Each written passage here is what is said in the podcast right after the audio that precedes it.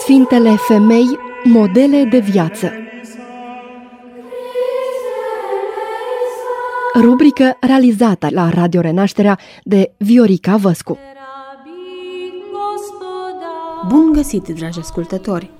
Pornim și astăzi călătoria noastră prin calendarul creștin ortodox pentru a cunoaște sfinte femei a căror viață a fost una însemnată, adevărate modele pentru fiecare dintre noi. Ne oprim astăzi în data de 5 mai, unde o găsim pe Sfânta Irina. Sfânta Irina, fică de împărat, deosebit de frumoasă, pătimitoare pentru credința ei, este ajutătoarea celor care caută o căsnicie fericită, iar în Grecia este cinstită ca ocrotitoare a forțelor de ordine.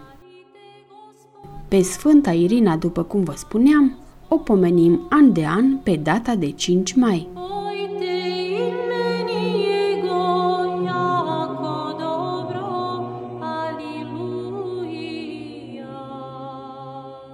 A venit pe lume în cetatea Magedon ca unica fică a regelui Liciniu al Macedoniei și a soției sale Licinia.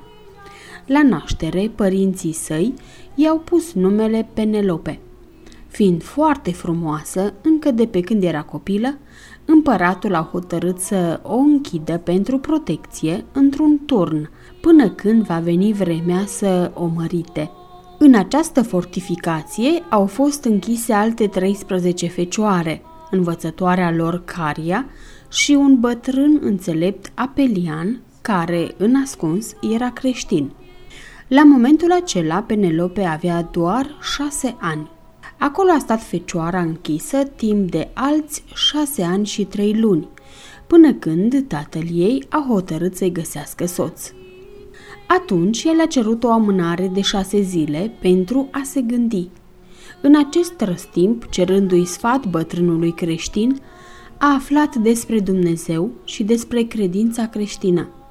Mai mult, în una dintre nopți, un înger al Domnului i s-a arătat și i-a spus, citez, Penelope, de acum nu te vei mai numi așa, ci Irina, și vei fi multora scăpare și adăpostire și prin tine se vor mântui multe suflete, iar numele tău va fi mare în toată lumea.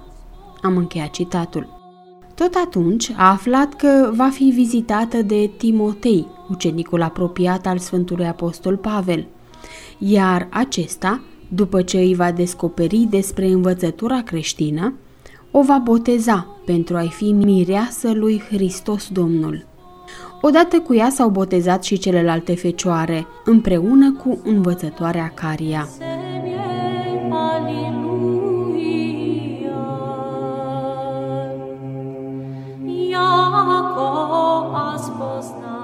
Toate acestea se petrec la începuturile creștinismului, cel mai probabil prin secolul I, când apostolii călătoreau și propovăduiau Evanghelia.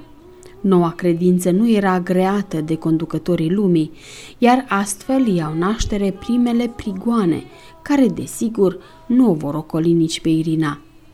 Trecerea ei la creștinism l-a înfuriat pe tatăl ei, regele. Era de nepermis ca fica unui conducător, cu atât mai mult a unui rege, să nu împărtășească credințele și practicile din acele locuri. Pentru Irina au urmat zile grele, cu torturi și chinuri, dar văzând cum fica lui trece peste toate și cum îl iubea și mai tare pe Dumnezeu, inima regelui s-a schimbat și a primit să se boteze și el la creștinism împreună cu împărăteasa, curtenii și aproximativ 3000 de oameni din cetate. Însă atât chinurile cât și minunile ce o urmau pe Sfânta Irina erau abia la început.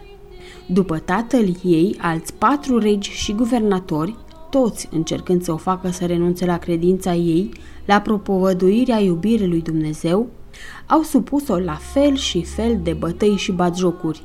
Dar la fiecare încercare Sfânta primea ajutor de la Hristos prin înger, iar tot mai mulți oameni care erau martori la suferințele ei se botezau.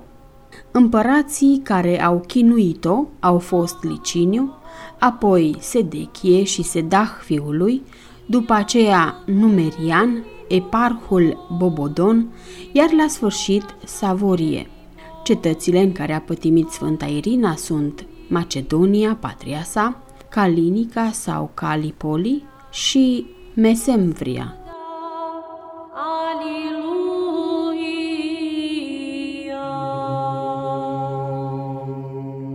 După multe chinuri suferite, după multe minuni și vindecări făcute în popor și după ce a adus pe mulți la Hristos, într-o zi de 5 mai, Sfânta Irina, luându-l pe bunul său prieten, bătrânul înțelept Apelian și încă șase bărbați creștini, s-a dus în afara orașului Efes și s-a așezat într-un mormânt nou, iar ei au pus o piatră grea la intrarea lui.